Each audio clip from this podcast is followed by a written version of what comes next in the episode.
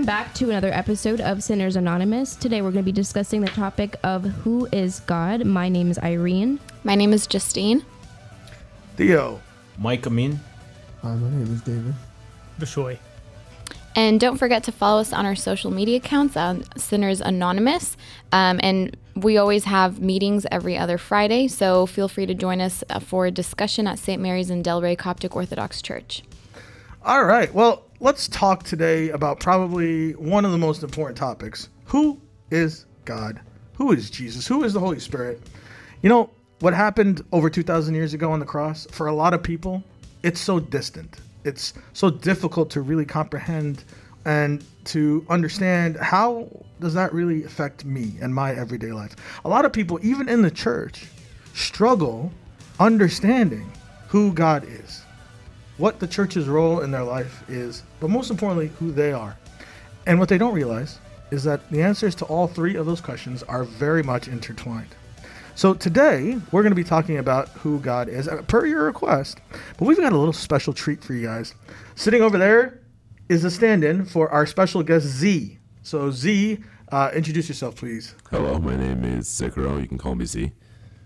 And uh, and so we're going to be on this journey together, and uh, Z will be representing the the viewpoint, and we're going to learn a little bit about Z's background, uh, and we're going to take a look at things through an interesting lens, through a someone who is not as convinced or who has gone on this very long and intellectual and deeply uh, spiritual and personal journey of discovering exactly who God is, and and that is the blessing for you guys today.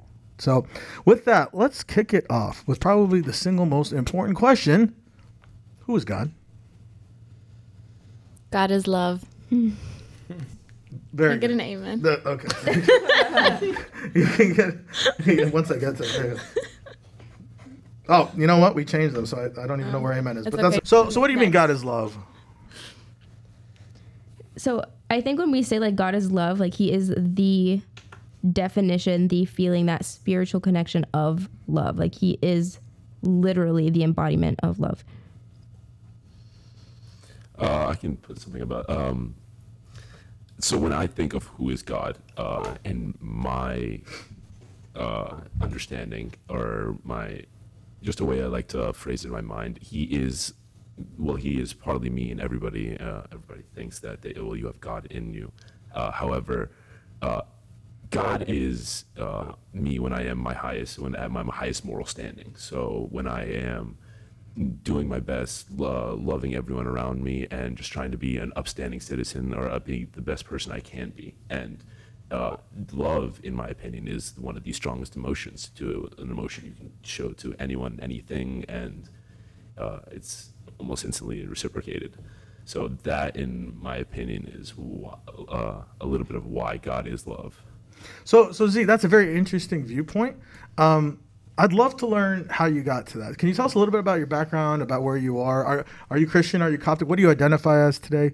Uh, and and maybe we can better understand uh, how you got to that, to that answer. Of course. So uh, I grew up in the church, and uh, ever since I was young, uh, in the Haykut, and then uh, when I got to around, I want to say high school, I went on this sort of agnostic path, just really delving into science and understanding, or trying to understand uh, God or the universe at large from a more I want to say logical perspective or more uh, a perspective based uh, less off of um, pre-existing truths. And when and at, at this point, I've come to realize that we you, you, there will always be pre-existing truths, uh, no matter which perspective you look at, and uh, to believe in Coptic or will believe in what I believe in is uh, just what makes me happy and what I fully believe in at this point. So, so uh, that's an interesting belief system. Can you lay it out a little bit more? So, would you do you consider yourself Christian? Yes, fully consider myself Coptic Orthodox Christian. Cool. And and so, how how does your understanding of of, of that identity? Uh, how would you say it's different than maybe the more traditional mainstream understanding of it? Uh, I would say my my understanding of Coptic Orthodox Christianity, how it's different from mainstream Christianity. Yeah. Um, I would say my understanding is rooted, or my belief rather, is rooted much more in logical coherence, if that makes sense. So, uh, and to an extent. So, one of the reasons why I fully believe is uh, so just going on a logical path on on what I know to be true or what I believe to be true to what I could then believe based off what I believe, if that makes sense. So I, I fully believe that Jesus Christ was a man who existed at one point. And I believe that he was crucified on the cross. And to believe that he was a man and that he was crucified on the cross, so why would they crucify him on the cross? Why would they crucify just some normal man? In my opinion, that just seems uh, idiotic.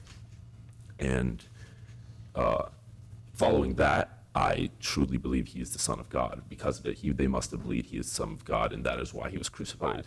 And that's basically how, uh, that's why I believe, uh, based off of ideas like that. Got it. So um, that's that's a very interesting viewpoint. Bishoy, from the more traditional viewpoint, do you, do you want to make sure our, our listeners uh, understand, you know, what the juxtaposition of that would be, if at all, if there's anything? Um, I mean, I don't see anything really from the traditional perspective, if you will. Uh, that he said that is absolutely wrong in any ways. In fact, um, people tend to think when they look at the traditional faith, and it's kind of like how we were raised, is that there is the blind faith. But in reality, it isn't. In reality, there is reason and logic.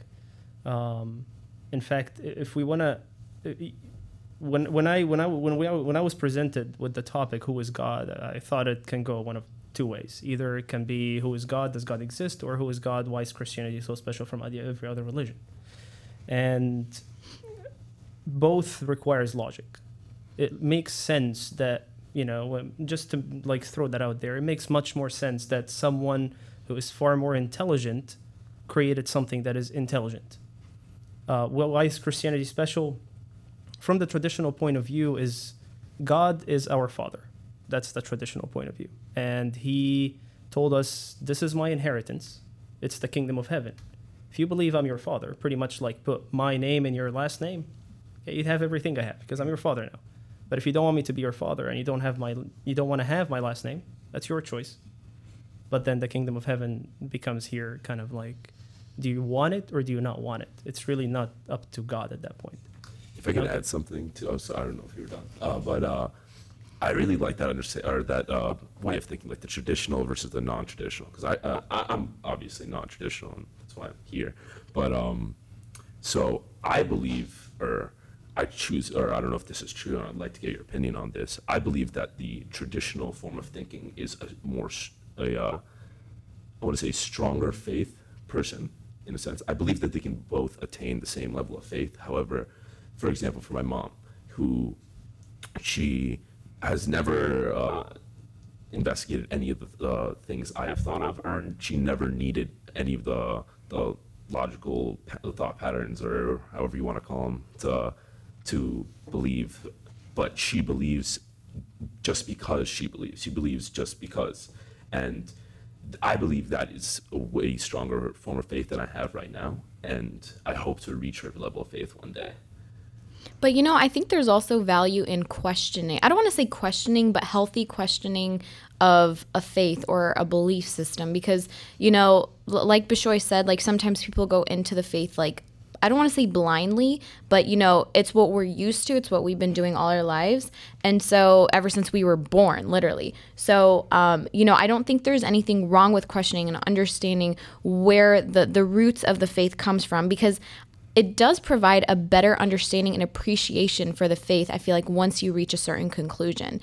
Um, now, that's needless to say, like, yes, the questioning can lead somebody to be astray and leave the faith and then decide, oh, you, you know, like it, it's a way for the devil to come in and say, I'm going to p- start putting questions in your mind. So you start doubting the faith and start backing out. But I think if you, it, it can go one of either two ways. One, you know, somebody questions the faith and they go astray, or somebody questions the faith and actually becomes stronger and appreciates the faith and the practices of the of the religion and becomes stronger with God and they understand who God is and um, why Jesus Christ came on earth and you know how we attain salvation. So I think you know underestimate or undermining the value of questioning is is you know I, th- I think we should appreciate um, questioning who is God and what does God mean in my life and you know how do I develop a relationship with Him rather than you know just blindly going forth. Yeah, that's that's good and like having a faith, kind of like you said, Z. But I think you know questioning the faith is also something that provides a, a valuable appreciation for the faith as well.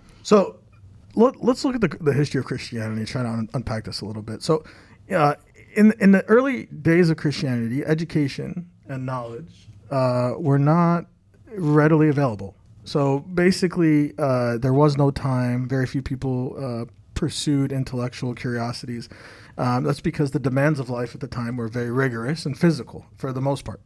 And so what you have is this very young blind faith where people believed because uh, you know the church was the center of their village, the religion was key to who they were, and anytime they struggled or had a, an issue, whether the crops, you know, there was a drought or an own personal issue, it was all given to God because science and all of this uh, just really wasn't available to the common man.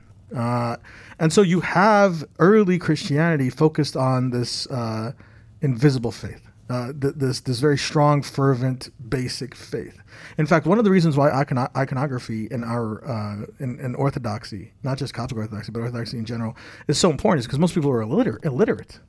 And so uh, the icons uh, and and the actual development of iconography, because it's not just art, there's symbolism and meaning in every single uh, Coptic icon or Orthodox icon you see, developed because back then, you know, Sunday school was gather around kids around the picture of Saint uh, Mina, and let me tell you about the camels, the story of the camels, and why he's wear, wearing, uh, you know, this uh, soldier outfit, et cetera, et cetera, et cetera. Right. So knowledge was not something people really sought outside of what they were given, what they were fed with uh, in the church and, and generally. But the 20th century, by the turn of the 20th century, this is different. And, and, and this is the precursor to what we have today, which is knowledge is readily available. Uh, we don't know everything, but we know a lot more. And people generally are beginning to learn about science and why things work. So, what's happening, unfortunately, is there's a divorce between the logical side of of your brain between this desire to question, the, the desire to understand the beauty that God has created, and faith. And you have some people who say, um, listen, you're going to get lost. So don't ever question. Just have blind faith and never allow your faith to go above that, right? All you need to know is Jesus died for you on the cross. He loves you, and you need to live, a good life on earth so that you can live a great life in heaven, right? And that's it. For a lot of people, this is enough and that's fine. But more and more and more, especially as um, these this younger generation is beginning to wake up in a Western society where they have choices. A woke community. A, a woke community. Um, it's not enough for a lot of people. That's not enough. Blind faith is not enough. I need to understand. I need to question. Well, why did God do this? Why do I have to live this way? Why does the church say this way? Justine's point is right on the mark. There's nothing wrong with that. Mm-hmm. In fact, for a lot of people who cannot accept this this uh, cradle copt uh, doctrine, which is you were born a copt, you will die a copt. You know, you don't need to know anything other than what the church feeds you. Um, that for a lot of people, that's not good enough. So for us to come and say, "Hey, don't go down this road because you're going to lose your way," uh, it's it's a little bit short sighted, right? Because God gave you a mind, and and God wants you to ask questions. God wants you to understand. How are you going to understand someone if you don't take the time to learn about them. You know, how can you have a relationship with someone? Like, imagine in early parts of a relationship, you want to get to know about this person because you're interested about them. So, what are you going to do? You're going to ask questions. You're going to spend time with them. You're going to talk to them. If you don't do that, for a lot of people, your faith will never grow. Mm-hmm. There is a danger, though. There is a danger. Sometimes, and this happens unfortunately more often than not, when you start this journey and you're not guided, or you don't seek guidance, it gets so complicated, right? It gets so complicated. Like we've talked about this before. Like Khan el Khalili in, in Egypt. Is, if you've anyone, anyone's ever been there, this is the Grand Bazaar. It's like the tourist attraction, right? It is blocks and blocks and blocks of street merchants, and they're all very loud. And they're all saying, "Come, come, come, come! Look at my wares. I'll give it to you for two shekels. I'll give it to you for three piasters." Like they're trying to deal with you, right? You can get very easily lost in that marketplace if you don't have a guide. If you don't have a guide, and and and if so, so if we're going to summarize what we're saying here, some people this basic cr- cradle copt faith is good enough. Cradle Copt means you were born as a Copt, you will die as a Copt, and everything that the church will tell you, you will never question, and you will you will always have this very basic level of, of faith, and it's good enough for you. Nothing wrong with that. I want to add to that a little bit. Um, when you talk about the blind faith, you, you said like yes, it has to be guided, and I 100% agree with that. Uh, in terms of like y- y- the the the being curious and asking questions and whatnot is like or asking people not to ask questions is is not okay. I, I think it's completely wrong because religion in itself, not just Christianity, it answers a question and a need to people that that people have. So the question that Christianity answered, and I'm kind of like going gonna not gonna like go on a tangent on it, but the question that Christianity answered, that pretty much no other religion has answered as good, is what happens after death. And the idea of Jesus Christ, the Son of God, giving us life, that in itself answered the question of I don't fear death anymore. That that answered the need. The thing with the two different types of the faith, like being traditional or like um, blind faith, let's call it, is that faith goes into levels. Is that it's first you you got answered you got you got that question answered, and that's the mind part, and then after that it's the heart, and that's when you develop the relationship. You will never develop a relationship with just answering questions, but it's with talking and spending time and interacting.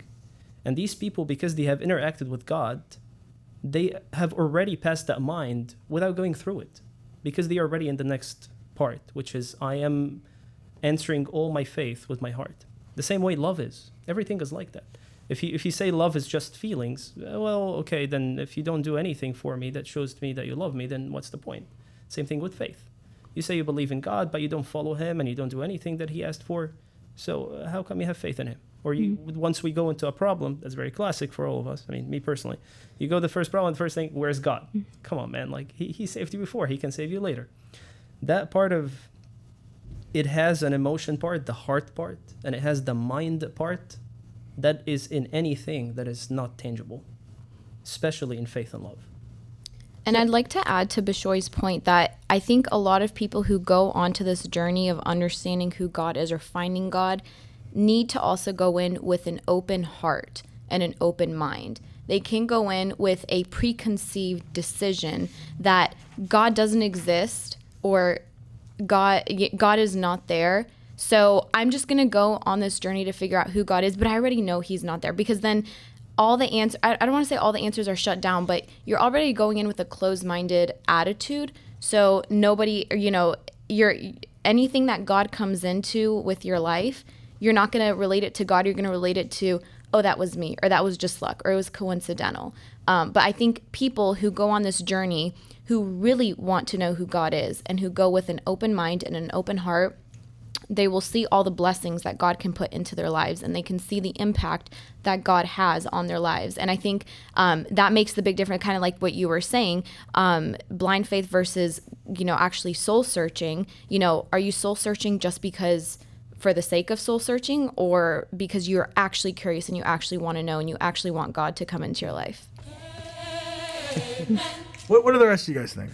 So actually, I was gonna go off of what Bishoy was saying about the how, like that God is not like an emotion, and it's not a feeling. And I think a lot of us like tend to, when we pray or like we sit with God or we think about God, we always come to like, at least for me, I get to this point where I'm like, how come I don't like feel Him? Like, how come the monastic fathers are always saying they just feel this, like, presence like an overwhelming presence around them like how come i don't feel that so i actually was like doing some research and i had this question so i, I was looking it up like why can't i feel god's presence? And it's not a human emotion that we can feel. Like it can't be described by a human emotion um, according to like this father um, father wisa gabriel wisa he said that it's like beyond an emotion it's a spiritual connection between the heart and mind. So when you are praying it's going to be a not a human feeling it's going to be a spiritual connection in arabic it's called like denus i think it's like the eye of the spirit. Oh yeah, yeah. yeah. So like Those, yes. it's like a totally different The part of the heart. spirit, yeah, that you're opening when you're praying to God. That it's not something that the human mind can comprehend without actually like feeling it. Um, and another thing that he was like quoting uh, Saint John, it was like 423 said, "The worshippers will worship the Father in spirit and truth." For the Spirit is seeking, for the Father is seeking such to worship Him. And I thought it was really interesting because he said spirit and truth. So you have to believe and know that this is the truth, but also know that your spirit has to be there as well. Like your spirit has to be longing for that connection. It needs to be open to that connection. So, so you, you hit on something that's very important. Um, guidance. When we talk about it's how important you, it's okay to go down this journey. It's good to go down this journey if you- if God has put it in your heart. But you need to be guided. Guidance is not just in the form of a father confession or a spiritual father. It is what you said. The guided by the Holy Spirit itself. Like you have to feel in your heart that I know this is true. I just want to find out how it is true and wh- how that truth affects me. This is Christianity in, in one of its most elevated forms, right? Knowing like I, I know that it's true, but I want to understand how and I want to understand why and I want to understand him and I want to understand myself. Part of that is asking the Holy Spirit to guide you on this journey. Um, what about the rest of you guys think? What do you guys, what, what- what's what's your opinion on what we're discussing? I wanted to bring up something that um, Z said at the very beginning, um, where he says that he feels God's love the most when he was at his highs. Um, and obviously, everybody experiences it differently. Um, but from my experience, I went through a sa- uh, similar, um, you know, spiritual struggle and journey where I was asking these questions of where is God? What is God? Is there a God? Um, and if there is a God, would it be my faith that I was born in? And I experienced these because I was at a lot of lows in my life, and you know it was around the same time. It was in high school where a lot of the real world starts to hit. You learn that you know a lot of the way you view adults, a lot of it is a lot different now, and you learn the truth. And um, went through a lot of struggles that I don't really want to detail, but you do start to even wonder, you know, if I'm just gonna die and rot away, what's the point of anything? And in that moment, you know, I started to realize that am I am I really Christian or am I just going to church because mom and dad take me?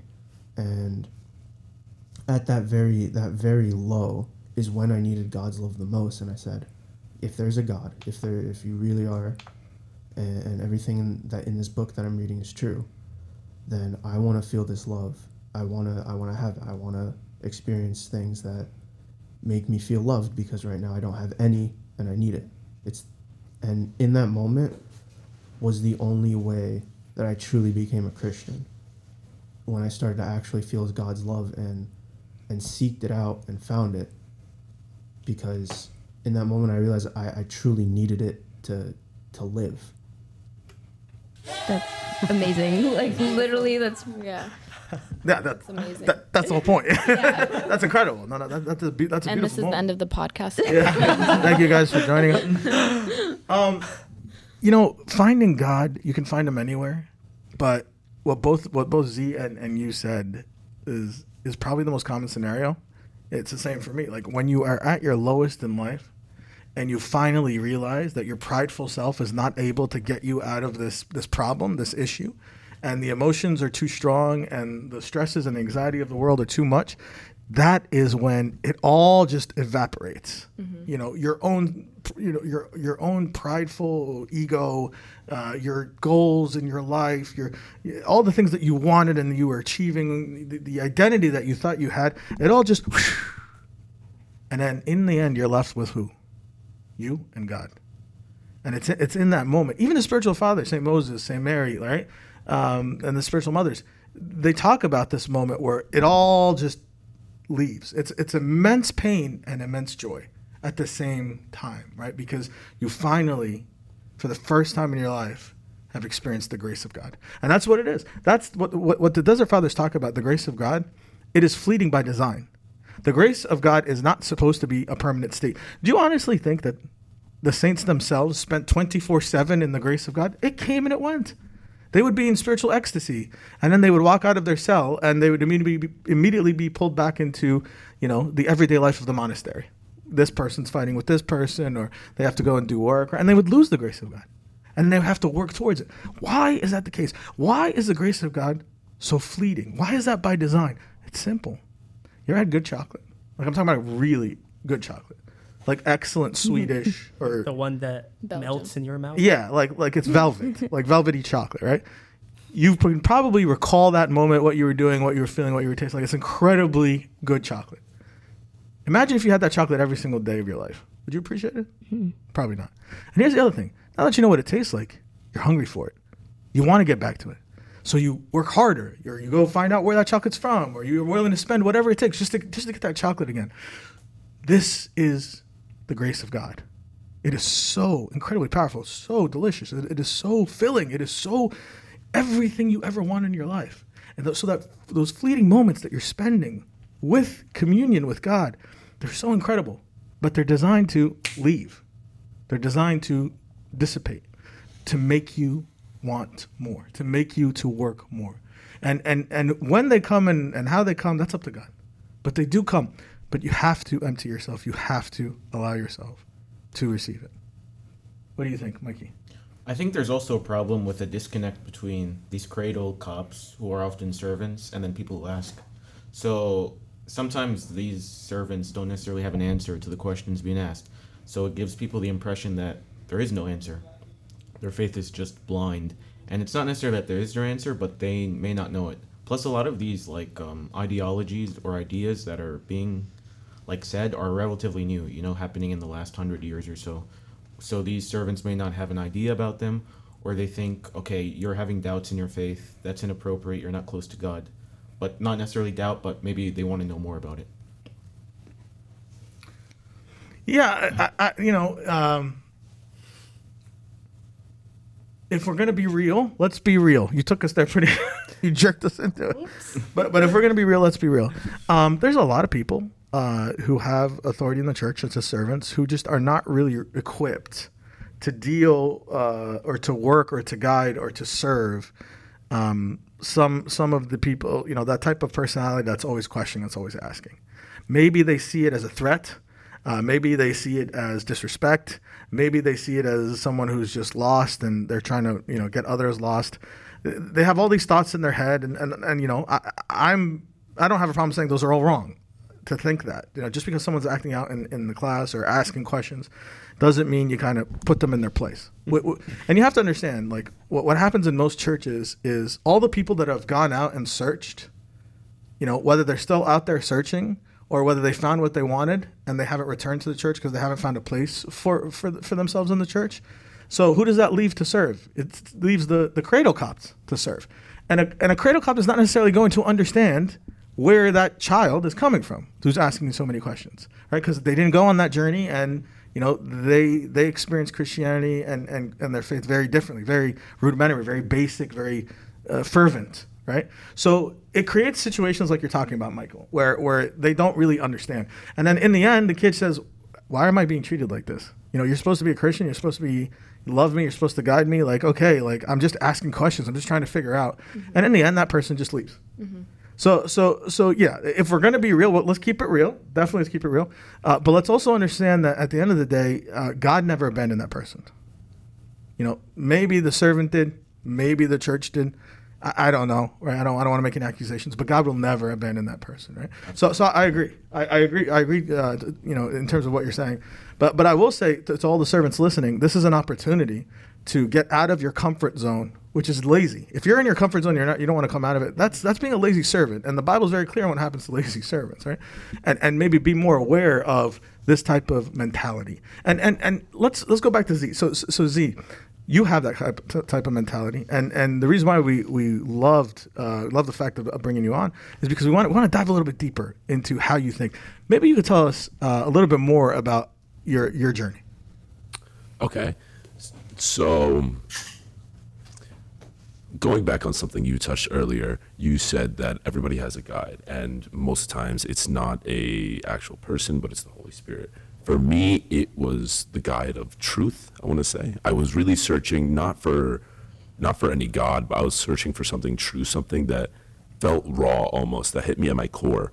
And at first, I went really heavily into Buddhism because in Buddhism, you you practice meditation, and you, through that you get this increased focus. You feel the world in a more raw way, and something I never knew at the time is that that meditation, that focus, that energy is in Christianity as well.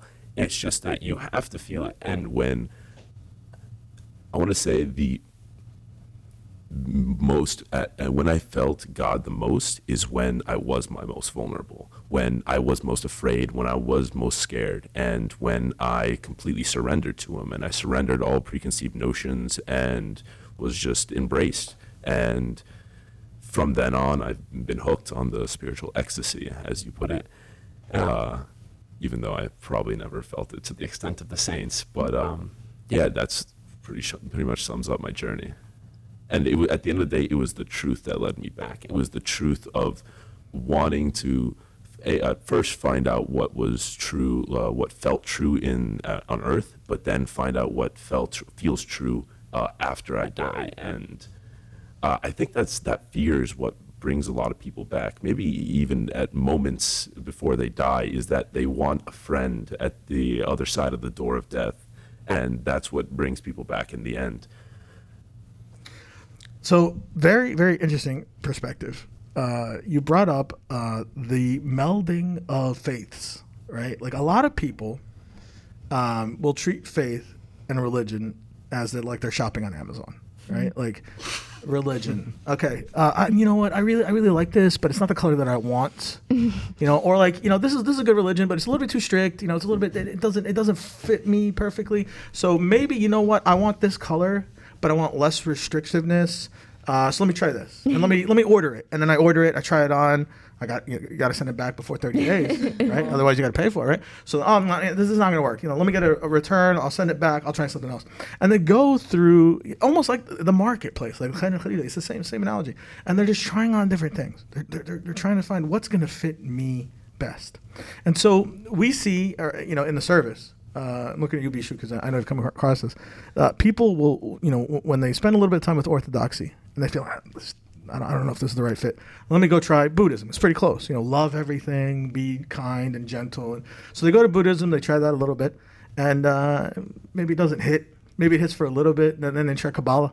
Maybe Kabbalah Hinduism a little bit. Hi- Hinduism, Hinduism a little bit. Like if you're going to go into the, the you know paganism and whatnot, and, and you keep, keep trying it. So so, my question to you is: when you were dabbling in Buddhism, uh, one, what attracted you to it, and and two, uh, what eventually got you out of it? I think I touched on that. So what I was uh, most initially attracted to in Buddhism was uh, that I that through meditation and through the practice you feel much more in tune with the world. You feel the world more. You're more focused with the world, and that had benefits to my school and just my life in general. But also, it didn't have any. It didn't ask you to believe anything as long as far as I've looked into it. Um, and that was something that was very uh, relieving at the time.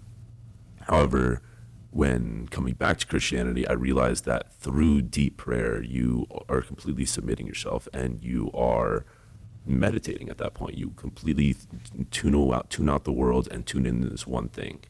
And through uh, through the liturgy, through uh, like many different things, you are fully embracing one thing and being with one thing. And that combined both my aspects that I liked about Buddhism with the um, another thing that really brought me back to Christianity was uh, because I could never get so this is very subjective, but one of the stories my mom used to tell me when I was younger. I don't know if she was trying to freak me out or what, but she used to tell me the story about when she saw an exorcism, and that really freaked me out when I was younger. And she talked about it with such conviction and with such a belief. And if you believe in devil if you believe in demons, you must believe in God at the other end. And I could never shake that. And coming back to Christianity and believing combined both my love and belief in God with the uh, tangible benefits of I want to say increased reality on Earth or increased feeling on Earth uh, from Buddhism. You know, Z, that's interesting that you say that because I think when it comes to like meditation and Christianity, I like we don't formally call it meditation, but I think the life of a Christian is a constant state of meditation on different levels. So whether if it's like prayer, whether if it's like commuting or singing or liturgies or vespers, whatever it may be, there's in in the Christian life there's always supposed to be a constant form of meditation throughout the throughout our lives basically. And um, you know i think because we don't formally call it meditation you know we don't really acknowledge it as meditation. It's just another task to do. Like i have to pray. I have to read the bible you know like i have to do certain things and just check it off the list. But you know when like in church for example we say o king of peace grant us your peace. I think meditation is just a form of peace a form of just like decompressing, letting everything go for a moment, and just being one with God. And, um, you know, throughout the entire journey of a Christian, it's that that struggle of letting go of the worries of the world, you know, work, school, bills, families, friends, all of that, and just being one with God for a period, you know. And so whether if it's like consistently throughout the day or in segments, you know, like liturgy, and then you go do your thing, and then later prayer, and then you go do your thing, and then the gospel. But, you know, leaving too much gap in between a constant state of meditation is what causes constant anxiety in a human. Because, you know, you're constantly, if, if you don't have that form of peace in your mind and throughout your soul, you're not going to have that calamity that God provides you. And I think that's what causes a lot of problems in this world is that, you know, we're always pushing God out, who is the king of peace, and we're allowing the world in, which is the king of chaos. And so we just always have chaos in our minds and never peace. So Right, right, right on, right on. I mean, the Jesus prayer itself, right? So, so you, you, you talked about Buddhism, um, so meditation and re- constantly repeating the mantras, you know, um, and which, by the way, if you understand what those mantras mean, they, they are calling out to the pagan gods, uh, the, the the actual things that are said during yoga and meditation. Um, so, the Jesus prayer is the elevated form of that, right? When when you say, "My Lord Jesus Christ, have mercy upon me, a sinner." Has uh, you know uh, those of you, those of us that have practiced the Jesus prayer, especially in a time of need, um, can feel its calming effect, its power, because you cannot call upon the Lord and Him not come. I mean, I mean, you, you, you- listen. The gospel says uh, He loves us so much that the hairs of our head are counted. He, he loves us so much that he, if He's going to take care of the birds of the air and the, and the lilies of the field, why would He not take care of you? if he considers you greater than all of his other creations, right? So if that is true, and you have to assume it is because that's what the Bible says, then then when you call upon his name, my Lord Jesus Christ, you are calling him, and then you're asking for something, have mercy upon me, and then you're identifying that I'm a sinner. I'm a sinner and you are God. So it's it's, a three part thing. And when you do that, you you you are elevated into this state. It's not ecstasy. It's it's the state of oneness with God, and that peace that you're talking about. No matter what's going on in your life, you will you will feel it, right? And that's one of the most difficult things to do, though, is to rely on God when you need Him. And the reason why a lot of people don't call upon God in their time of need is, well, there's many reasons, but probably the most important, I say the most common, is shame. Some sometimes people feel as if I have done too much bad. I am not good because that's what the world implies. Right? In order for capitalism to work, in order for the way our, our materialistic society, our very prideful society works, is it has to keep you down. Like you have to feel as if there's a need, there's a void in you, so that they can come and sell you what to fill that void with. You have to have problems. I- I- yeah, yeah, you have to have problems, whether it's money problems or educational problems or, or, or, or relationship problems. You, you know, the, the, the whole point of society is, you know, you can't do this on your own. You need this thing or this person or this service or this, you know, you need, you know, if you're so depressed, you need this substance. Uh, you need this drug. You need you need this this this time, this relationship, right? The answer, according to the world, is outside of yourself. Christianity, it's different. The answer is within yourself. And what is supposed to be within you? The kingdom of God is within you. God lives within you. You are the church. So the answer to your problems in Christianity is you don't need anything outside of yourself, outside of what God is in, inside yourself, which is God Himself. And that oneness with God is one of the most powerful things. I mean, it, what religion? Give me a religion other than Christianity that says all powerful God, that knows everything, that feels everything, that understands everything, that created everything. His number one importance, his on his list for the day is you. The one thing he wants to do, the one thing he wants to check up on, the one thing he wants to spend time with, the one thing he wants to focus all of his energy and his love is you. And he loves you so much that he wants to elevate you to the level of God. He wants to be one with you and give you in, so that you inherit his entire kingdom. He wants you to rule with him. He wants you to be with him, not as a servant, not as a slave, but as as his son, as his daughter. What religion? What other religion other than Christianity says? And and here's the here's the crazy part. The, the part that so many people fail to accept in their heart. They might conceptualize it up here, but they don't get it here. Which is, it doesn't matter how bad you are. It doesn't matter how broken you are. It doesn't matter how much bad you've done. It doesn't matter who you've hurt. If you repent, if you come back to God, if you say to Him, I'm so sorry, Father, you will not finish the word sorry before He wraps His arms around you and pulls you in for a hug and says, Welcome back, my son. Kill the fatted calf. You g- give yourself an amen. I'll give myself an amen. this is who God is. It is peace. It is oneness. It is love. This is who God is. What really makes uh, I love what you said is like when you said like uh, in uh, in any other religion do you see that connection? And tell me one other religion also that God didn't just doesn't just love you that way, but He came for you. No other religion. In any other religion, it's man searching for God. And I think Z, that's I mean, correct me if I'm wrong. I actually wanted to ask you that question: Is did you feel the meditation is different from uh, Buddhism and Christianity? That Christianity, you ended up like you're not looking for something outside; you're looking for something inside, like what what uh, Theo said. Or and in Christianity, that's in Christianity and Buddhism, you looked at it as no, we're trying to find the truth outside, but it was never outside to begin with. Um, you can answer that question for me, but really, that's the meditation part, which Justine was talking about. It, it's, I think it was Saint John Chrysostom who said that uh, silence your tongue so that your heart speaks, and then silence your heart so that God speaks. The whole idea is that y- you can't. One of the reasons why Gen Z or like the younger generations don't know themselves as well is because they never have a time just with themselves. They're always on their phones, they're always on the iPad. When we got bored, I mean, you sit on the bed and you literally just throw a ball at the wall.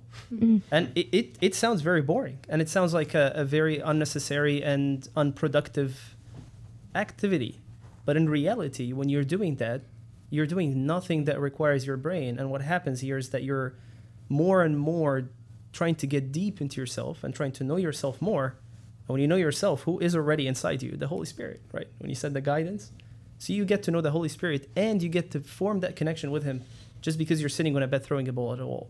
I'm not trying to like say like do that activity. That's not my point. But just like do something that doesn't require mental energy. We don't have that anymore. Mm. Period. And that's why um, I think it's part of the reason why people are searching more for God because we don't find God outside and we got so distracted, like you said, the chaos. And then we forgot to look inside, which is the most important, and it's where we found God. You know, I was reading a, a book of Viktor, uh, Viktor Frankl. He's a, a, a Jew who went in concentration camps, and he was trying to find a purpose. He doesn't hear from his wife and his kids. The book's titled Man's Search for Meaning. After I finished the book, Who were by the his wife and kids were brought in the concentration camp. They died, The la- well, Yeah, he, he doesn't find that out till the he end. doesn't find out he till Yeah. yeah. I didn't want to like Yeah, yeah, actually yeah. say anything for anyone who reads Yeah. it, but Spoiler alert. yeah, spoiler alert. Is, After the yeah, spoiler. after he goes back, he goes out of the concentration camp. I think he was in Dachau. Yeah. I'm not so sure. Um, and after he goes out, he finds out that his wife and his kids actually died. They were killed. And then this is the moment when he realized, I need to find my purpose even behind, outside of that. But because he's not Christian, he was man searching for God. But if he was a Christian, the book would be titled "God Searching for Man. That's why God went out to search for the coin. Like the lady searched out for the lost coin. The shepherd went out for the lost sheep. But people be like, all right, you know what? No, but the prodigal son went back. Well, he was already living there. He already knew who his father is. So all he had to do is return back, not search for him. He knows the address. Hmm. So that's the same thing for us. Is that we don't find God. He already found us. He already showed us the way. It's the matter of do we want him and are we willing to explore more and try to learn more about him or no? But back to the question I had for Z is did you find the difference in meditation between Buddhism and Christianity that you felt in Christianity I'm looking within myself and Buddhism I'm looking outside? Uh, without a doubt, yeah. Uh, because at least in Buddhism, you th- th- you're not really searching for anything within you. I mean, you're searching for uh, just to almost uh, well enlightenment and this uh, upper level of like feeling or feeling uh, in reality. However, with uh, Christianity, it again like my, the time I felt it the most was when I was most vulnerable and when I was when I felt that within me I was like perfect that everything at this time was everything was fine everything would be good and uh, everything it was great at the time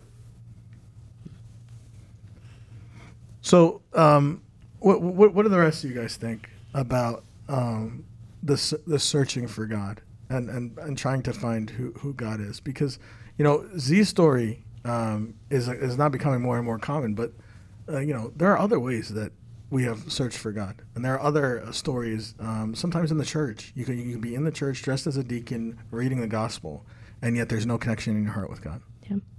So I actually wanted to touch on this as well because I had a like I had a problem for a long time where I wasn't able to connect with God. I never liked the traditional like I have to stand up in my room, face the east, close my eyes, and that's how I talk to him. Like that for me, that never worked. And I struggled for a really long time because that was the only way I was told how to do it. Like you have to, you know, at this time of the day, you stand up, close your eyes, connect with God, like and it was just like a routine and it just wasn't working. So I remember like I reached out to my father for confession. I was like, I, I don't like standing in my room. Like I don't like standing like in my house with like the door closed, with my eyes closed and just talking. Like I don't like it. So he says, Well, what do you like doing? And I was like, you know what? I really like just sitting like outside, like in nature. Like I love like that meditative, like peaceful, like feeling. So he's like, So why don't you just pray outside? And I was like, Oh. Oh, is it that easy? Like, he's like, take your favorite icon, take it outside with you, and pray. And I was like, that's a great idea. and it, like, and it's like interesting because I feel like we don't talk about it enough. Like, there's not like one right way to pray and to meditate and to connect with God. Like, there are like plenty of ways that you can find that work with you to help you connect. Like, you, if you really want it and you're seeking and your heart is open, you can find a way that works like for you. for me, uh, well, I want to touch on something Justine said as well, and something you said as well, Irene. It's that I have to pray. Like I have to pray facing the east. I have to pray, or I forget what you were saying, Justine, but that you have to do. Uh, however, for me, when I quote unquote pray the best or feel like my prayer is uh, re- actually reaching God, is when I instead of saying I have to pray, I say I get to pray. I get to wake up and pray. I get to do, or and that even correlates to or, trans, or carries over to other things like I get to study. I get to do all this, and it just reminds me a of my inevitable death, and that I have limited time on this earth, and it just instantly snaps me out of that lazy mentality, and it I, I feel much more in tune with what I'm doing, and I feel that I am with whatever I'm doing. So, to transition, how do we develop a relationship with God? Yeah, you're gonna hit us with that one. Uh, that that that's a, that's that's a tough one. Um, I think f- first it's finding out who God is, right? Like uh, because God is the Savior of the world. God is your Father. So there is this common knowledge of who God is, and the church will deliver that to you. What the church cannot deliver to you is okay. well, who is God in my life? It can help you, it can guide you, but you have to go out and find that. You have to go out and form that relationship with God. You you have to do the work. And the church will give you the tools, it'll give you the guidance. But if you don't do the work, you'll never understand that that secondary, that phase two, which is okay, now that I know who God is, who's God in my life? What does he want from me? Like, yeah, he wants you to pray. Yeah, he wants you to go to the church. Yeah, he wants you um, to, uh, you know, do good and serve. But these things are precursors. If you're just going to stop at that level, you're not you're not fully achieving your mission, your purpose in your life. Because everybody has a purpose. Everybody has a reason. It could be to be a mother. It could be to be, uh, you know, something else, to accomplish something, to do something, to serve someone. But you won't know until you understand who God is in your life, right? So asking God to reveal Himself in your life I think is is is phase two, and it, and it is very very important. And this is where a lot of people just stop. They they don't get that far, because honestly, it's the hardest part about, about being a Christian.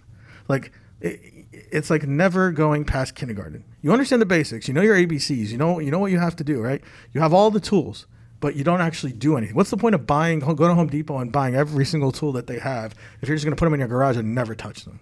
Please tell my dad that. That's every man. Just that's literally every. It's not gonna be fixed ever. You know, so so so I think I think that that really is the second phase. It's just like how, how so maybe how do you accomplish that? How do you find uh, the purpose of God in your life? What, what, what do you what do you guys think, Michael, David? I think that there's also some misunderstandings about God. So I've heard this from a priest before, and I thought it's absolutely true. He's like, he's talked to some people who left the church, and he's like, why do you leave the church? They're like, I don't want a God who's ABC. The priest said, I completely agree with you. I don't want a God who's ABC either. So I feel like when we better understand who God is and His love for us, we that helps us to have a better relationship with Him. but do you think that comes before you develop the relationship or after or both? I mean, from your point of view, I'm, I'm just I think knowing about God helps develop that relationship. okay. For Yeah. me, the answer is after. Um, After. Because, you know, like, I try, I try really hard to read like uh, the theological papers and, and the writings from the fathers of the church, and try to listen and, and understand a lot about God. Um, especially because I'm a very logical person. hmm Um, uh, like, I spend my whole day using logic. I'm a programmer, and Gotcha. I like to think. Makes sense. One plus one equals Zero, two. zero, zero and ones is all you see, I, right? I like to think I'm a pretty good programmer. I graduated. Okay. I graduated software engineer at 19. So I like to Oh, think very that nice. my logic is very strong, and that's the way I think for almost all my life. And I, I try to make these logical conne- connections and understand everything. Um, and uh, I wanted to eventually ask uh, Z about this, but uh, especially in the Old Testament, when a lot of things do seem illogical, and a lot of things that can't be explained, a lot of things that I, I don't know the answer to, and when I try to seek out you know these tangible answers, I struggle, and you know to fully understand God, for me, I couldn't even get close without the relationship where Hmm. it was just that that that moment of weakness, that moment of loss, that moment of I'm completely empty and I have nothing, and then the relationship comes, and then I because of that relationship, I'm closer and closer to understanding God. Mhm. What was the question? So, so my question would be um, from someone who who's exploring other things and wasn't exactly sure, and then comes back. Um, I've met other people like that and struggled with this myself. Um, there's a lot of things in the Old Testament. A lot of people refute or say like, I don't really know if that should be part of our Bible, or especially like in like the creation story. Uh, I just want to know what do you, what do you think? For me, uh, everyone brings up the creation story at first, uh, whenever they're talking to me, and um, at least for me, I I don't know, I've, I don't remember hearing this from anyone or uh, any other priest talking about it, but you, I don't take the Bible 100% literally. I there are a lot of uh, like like bending of the truth, not bending of the truth, but stretches uh, in sense. For me, the creation story is saying that God created uh, humans. He created uh, he created life. Like it, it could be simply an analogy for life. By creating Adam and Eve, he's simply creating life. I don't know what you guys, if you want, guys want to talk about that. The, um, so, so yeah, the the, the allegor- the what is it called? The uh, Allegory. allegorical, yeah, the allegorical uh, way of the uh, the Bible is Interpretation. yeah the interpretation is not. I agree with you. Not everything is literal, um, but not when it comes to the stories. Really, um, the one who fell into that was um, uh, what was his name? Fell into what? Uh, the the saint. He's not a saint. He's a father. I forgot oh, why. No, I'm blinking. Who said- recently said- or historically? No, no, no. Historically. Oh. Um. Wow, I forgot his name. There was I don't know. I'm blanking on it. He's very famous. Uh, it was it was a church father, and then like he he was never he was never not really a church father, but bec- he because a lot of times he said the allegorical part, and he did not believe in the story of creation. He did not believe in the story of Noah. Uh, and the church, like obviously, did not consider him a saint, and his teachings are pretty like kind of like, eh, they are not very sure about everything he says. Some of the things he says is right, some of not. Origen? Origen. Yeah, correct. yeah, yeah. Yes, yes. I don't know. I was blinking on it, but Origen is was pretty much saying what you're saying. The thing is like, well, okay, that, that's that's a loaded question or a little topic. Um, when you look at something like uh, Noah's Ark, for example, would you would you say this is a true story or was it no? Uh, let's talk about the creation story because that one. Okay, so the, the reason why I was asking about but I'll talk about creation in a second. But the reason why I was mentioning Noah's Ark is that a lot of people thought it's not true. Big boat. uh, big boat, right? It's so weird, right? But then, like, um, when I was that phase, uh, I went through that phase as well. It's like not everything is literal. And then I started searching for it. Uh, Noah's Ark is actually on Mount Ararat, which is in the um, in Turkey, and it has the same dimensions.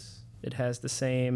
They can't pull it out because if they do, it actually would be broken, and they would lose all the evidence and the proof that Noah's Ark is true there is videos and articles all over the web. You can go search for it and you will find it. Um, Noah's Ark was one of, is one of the stories that people think like, what the heck? Why would God save seven people and kill everyone else, right?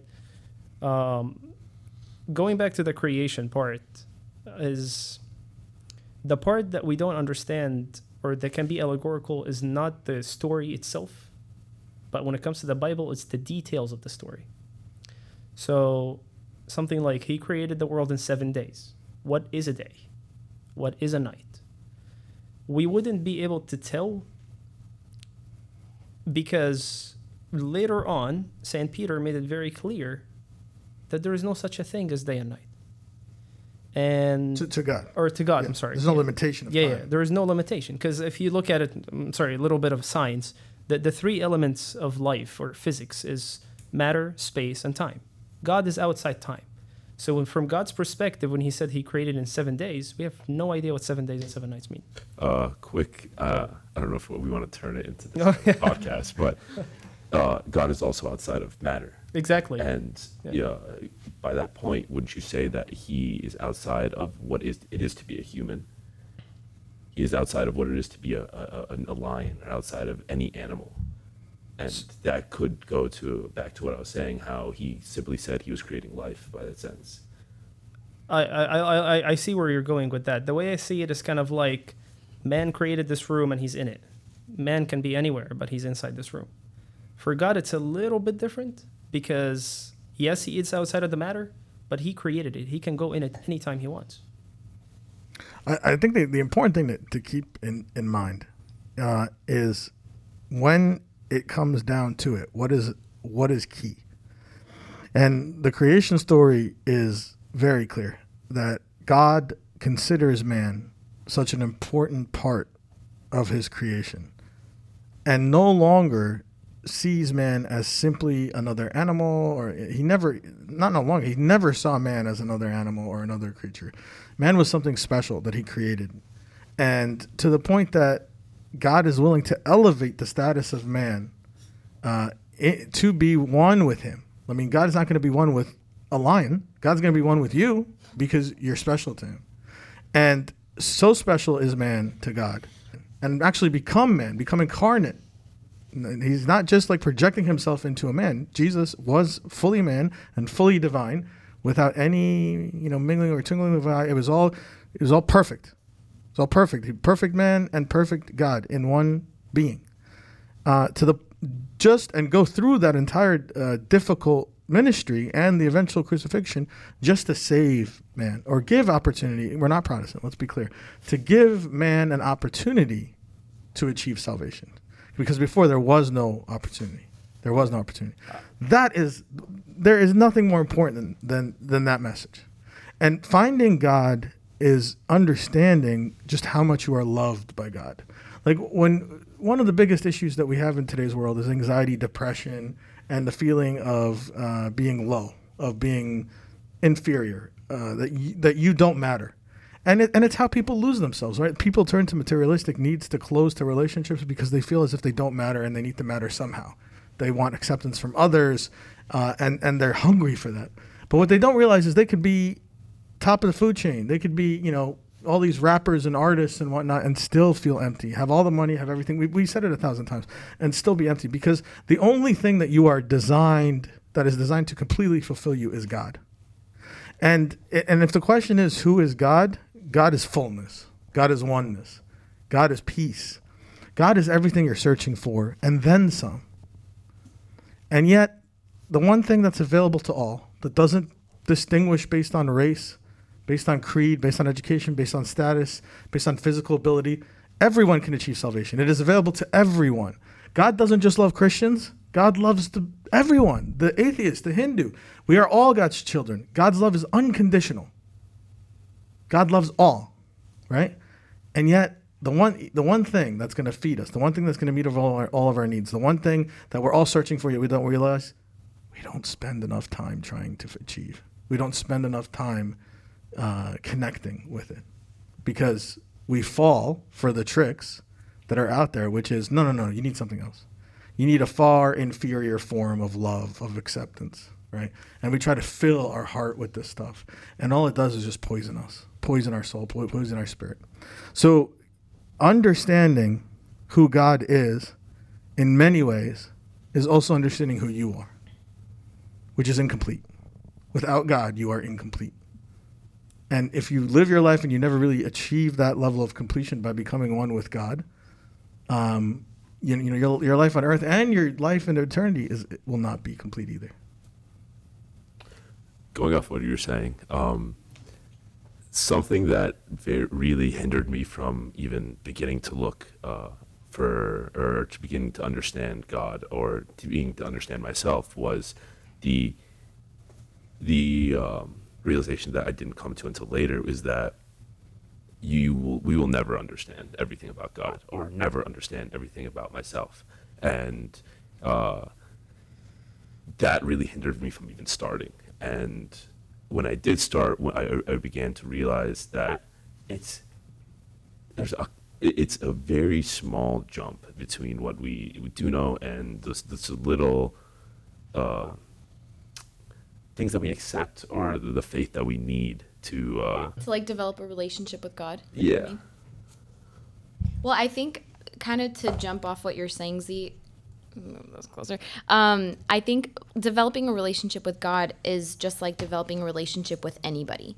You know, it's it doesn't develop overnight, but I think the thing is, you know, when we seek God, we have to seek God with an open mind and an open heart. And when we do, it's so amazing like how fast God will come to you when like let's say for example you have a problem in life and you're like I need to solve this problem, but sometimes we forget that we have an alternative higher power that we can tap into, God, and request like a, you know, a, a phone, you know, a phone what what's the thing called on on that one show? Oh, um, Like call a friend or call a friend. Yeah. So like you call into God. Sorry, mind blank. Um, so you call into God, and you know God will deliver. Like there's so many times where it's just like you know, for example, in my life where I've been not that close to God or I'm not at my high spiritual moment, and I just have a problem. I'm like, let me just pray about it, and God delivers immediately, and you're like, wow, this is better than like Amazon Prime. You know, like this is amazing. So I think sometimes we we we surpass that because we think we can solve the problems but developing a relationship with god it takes time and Bishoy, you were talking earlier about how like kids nowadays they're just always on their phones they're kind of like doing mindless things.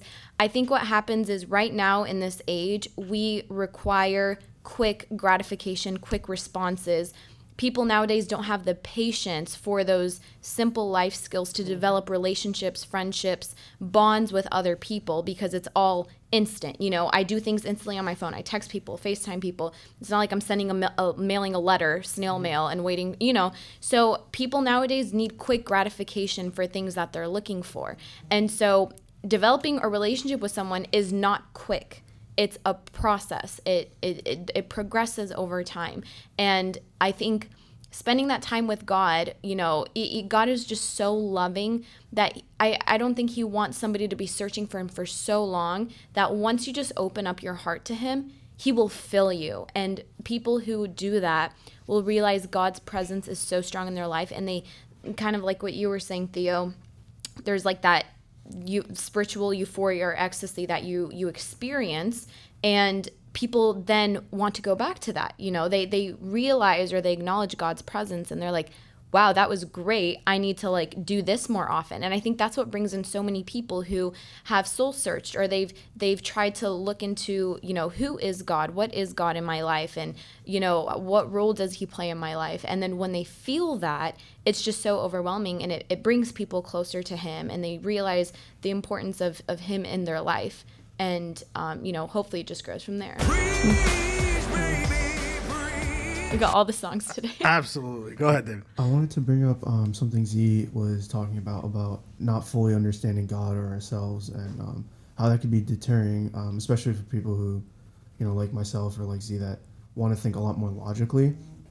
And a lot of people um, in today's world that we have access to so much information, a lot of us think a lot more logically, and um, how it can deter us from a relationship with God. Um, and like I, I looked a lot around for a lot of answers and um, eventually came to a conclusion that like there's so much that a human can't understand and it's hard to, to like anything or develop a relationship with anything um, knowing you can't properly understand it and i read a lot of um, especially like stuff from like stephen hawking who is an atheist who one of the smartest brains in the world and um, understanding like why don't they believe in god why you know you mentioned god not being timeless and why a human game a human brain cannot perceive that anything being timeless so by his conclusion, God can't exist if he's timeless.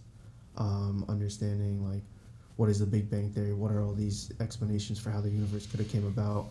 Explanations for even how man could have came about, and getting really lost and n- not even being able to like believe anything. Like uh, what is anything right now? Um, and uh, something I ended up reading um, was God speaking to Job, and he asked Job, where were you when I laid the foundations of the earth?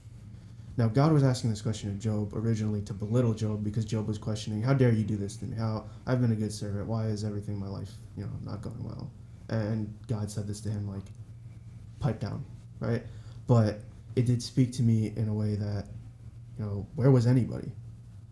It doesn't matter what is the truth. We'll never know. We can, you know, and even Stephen Hawking's uh, acknowledged this in a lot of his theories that he acknowledges his logic is flawed, but there is no better logic when he makes these theories because it, it's um it's um observation to conclusion based, which means that he looks at takes a bunch of different observations and then just comes up with a conclusion because you can't replicate the creation of a universe. You can't tangibly prove this. You can't observe it.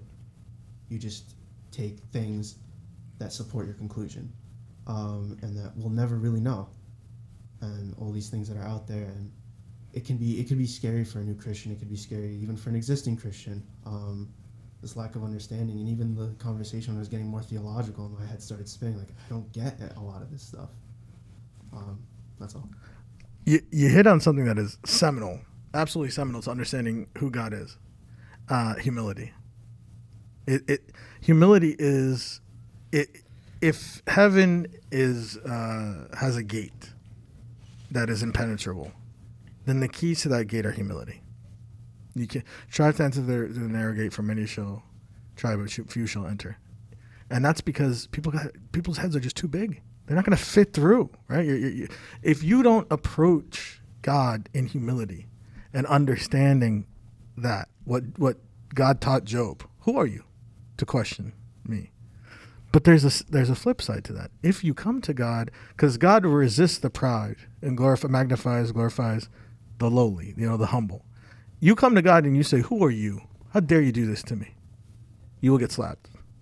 But you come to God on your knees, and you say, "My Lord Jesus Christ, have mercy upon me, a sinner. I don't know what I'm doing in this life. I, I, don't know if what I'm doing is, is good. I think I'm a horrible person. I don't believe that I am making you happy, and, and I can feel it because my life is miserable. I'm not even making myself happy.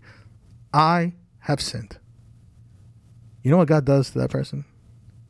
He raises him up to his level, and he embraces him. The way that the they embraced the prodigal son. Can you imagine being at God's level? God is bringing you into His grace, into His love and and that's the key is humility sometimes people start on this journey of searching for god and they don't start in humility they start in pride Ugh. what's this old man with the beard wearing black what's he telling me about god and how i have to live my life who's who's he to tell me he's old he doesn't understand he wasn't born in america he doesn't get it right i'll find my own way right and, and i'll still be true to god but i'll find my own way and it's this pride right this pride because the higher you are, the, the harder you fall. And the second you start your journey with this prideful sense, you will never find truth. It will be hidden from you. Just like the Pharisees. They had the truth standing in front of them and they didn't see it. They were blind. They couldn't hear. He talked to them every day. They couldn't hear him. Unfortunately, I would love to say that most people's stories end up like these, but unfortunately, that's not that's not most people. Most people they leave the church or they go out and they start searching, and uh, they don't come back because they get lost. Because not that God leaves them, they leave God, and they they say there's no space in my life for you right now. I'm going to live my life the way I want. I'm going to do what I need to do. I'm going to experience these things, and then if things make sense, I'll come back to you. And and that's that's the sad part about it because you, they're born with all the answers, they're born with the opportunity, and then they just lose their way. And a lot of that is because society does not appreciate humble people. It sees them as weak, right? It glorifies those who have accomplished something, who have done something, who, you know, beat their chest and say, "Look at me, look at me, look at me." And then they will preach humility, but it's a false sense of humility. It's like, you know, you know, I appreciate I didn't get here by myself. I had all these people that supported me, you know, but I still, you know, I, I'm here, you know, like award. yeah, like it was me, right? You know that that's that's the opposite of what true Christianity is. So humility is seminal, but the second part that's really seminal to discovering who God is is love. Is selflessness. It is putting one as last compared to everyone else. And this is so important. Jesus himself came as a main, uh, as a as a lowly human in a manger, not as a king, not as a general, just as a carpenter's son in a manger and yet by far he is was the most powerful the most loving the most perfect human being that there was right and yet he came as a manger so it, it, it's it's came to serve others to wash others feet to, to, to, to accept those who had been rejected and considered dregs of society the adulterer to love them to bring them back to reconcile them back with god right it is this desire to serve, this desire to love someone so much in God, not outside of God. You can love outside of God, and it's not going to end well. But you love someone through God, through that godly love. And and if you have those two things, and the last one obviously is faith, knowing that God is there and He's going to look out for you, right? So if if you have humility, if you have love, and if you have faith, and then you go out on this journey and you ask questions and you and you wrestle with God the way Jacob wrestled with God, because that's what Z did. Z said, I'm going to wrestle with God. I'm going to be Jacob. And God said, Bring it on, buddy. Let's go. Right? The way he, he wrestled with Jacob. And then what happened at the end of that story? My, my father, I will not allow you to leave until you give me a blessing. And God gives him a blessing because of what he did, right? That is the beautiful way to do it. That is the right way to do it. Unfortunately, that's not what happens. A lot of people just lose their way. And so it's important to keep that in mind, right? That whatever you do, if you're going to go and question God, if you're going to look for these answers, to always keep those three things in your heart and focused. So uh, we are we are almost done here. So we're going to go ahead and we're going to do uh, closing time. Closing time, closing time, everybody. We are uh, more than an hour in. Time to wrap up the show here. So we're to go around the room. You're to talk about what you learned. what your takeaway is. You know, if someone asks you, how did it go? This is what you're to tell them. Uh, and what message you have for everybody listening. And we're to go with Justine. Go. I finally go first. I'm always last, and then everyone takes my points. Um, there's a verse that I that is literally a life motto. It's 2 Peter 5 7, casting all your worries on Him, for He cares for you. Um, you know, always give in to God, allow God to take control, and um, you will be surprised with how many blessings God will give you that you never even saw coming. Irene, go. Um, I think in your spiritual life, you have to stay persistent and push through like those stagnant times where you feel like you just are not feeling anything, but just being persistent, like pushing through and understanding that you can't understand God and it's just above any human knowledge. Uh, Z, go. Uh, I definitely learned or want to experience more of selflessness. I really think that that's something I have been lacking a little bit or not pursuing as much. And going off what Irene said, persistence in everything and in that selflessness. Tell somebody you love them. Bishoy, go. Uh, I, I like what you said about the humility and going through the gate, and this is the key. Um, yeah, sometimes we do forget about it. You know, we achieve things in life and we go and, you know, I, I forget myself. I'll be like, no, calm down. You're just a human. You're still a baby to God. So, uh, yeah, this is definitely something that I would love to think about more. David, go. Yeah, if I just humble myself and acknowledge it's okay sometimes to just struggle and, and have to wrestle with it and just present myself in front of God that way instead of being prideful, it makes a, lot, a whole lot easier. Mikey. I think people who really want to know God, like St. Moses, and really want to know Him, I think God will reveal Himself to those people. Absolutely. Uh, there's this thing in orthodoxy that's a misunderstanding. People think that I need to be good. You know, God will not love me if I am good. I need to read my Bible and pray and go to church and read my. You know what, guys? Yeah, you do need to do all those things. Absolutely. They're important, they're the basic building blocks. But Jesus Christ is not the God for those that are just good. He is God to all, He loves all. Jesus Christ loves that who he who is serving him and loving him and doing his will and he loves those who are not and, and are lost and are in the dark uh, part of their life. He loves them all. And he wants to be one with them all. And he wants them all to be with him not just in heaven but here on earth. And he is more than capable of accomplishing that. I mean he is god after all. But he won't do it. He won't do it unless you invite him in. Unless you say to him i am a sinner and I need you and I love you and I don't know who you are. I don't know who you are. You know, I've li- I've lived as a Coptic Orthodox Christian for 18, 19, 20, 30, 40 years and I really don't still don't un- understand you. How how ashamed I, I am of myself. Help me. Help me. Teach me. Who are you? What do you want from me? And who am I? Please enter into my heart today. Be one with me and show me the way. You know that that is more powerful than any Bible reading, any Agbeya, any liturgy. That on your knees praying to God, communicating with Him, telling Him, "Come inside my heart. I am broken, and I need you, and I want you." That is more powerful than anything. You know, in those moments, that is when we feel the grace of God. And so, if you're if you're out there and you're listening and you don't know who God is, you don't know who you are, and you're confused about what orthodoxy is or what this church is, it's okay. It's okay. You know, a lot of us have been there, a lot of us are still there. But the only thing that matters, the only thing that matters is that today you call upon God and you ask Him, God, I need you. And He will answer. And that's all we got for you today, guys. So, uh, thank you so much for joining. We really appreciate it. We thank Z uh, and all of our guests for coming today. It was, it was a wonderful episode. Um, if you are local to Delray Beach, Florida, please uh, join us uh, next next week or this week. I don't know. It's every other week. We'll, we'll follow our socials, our Instagram, and uh, and you'll definitely uh, know what's going on. Um, remember uh, that uh, if you need anything, reach out to us on our social media. We're happy to help you find your local Orthodox church. And uh, I think probably the single most important thing is remember that among all things, have fervent love for one another. For love covers a multitude of sins. Remember, we love you. God loves you. Bye, everybody.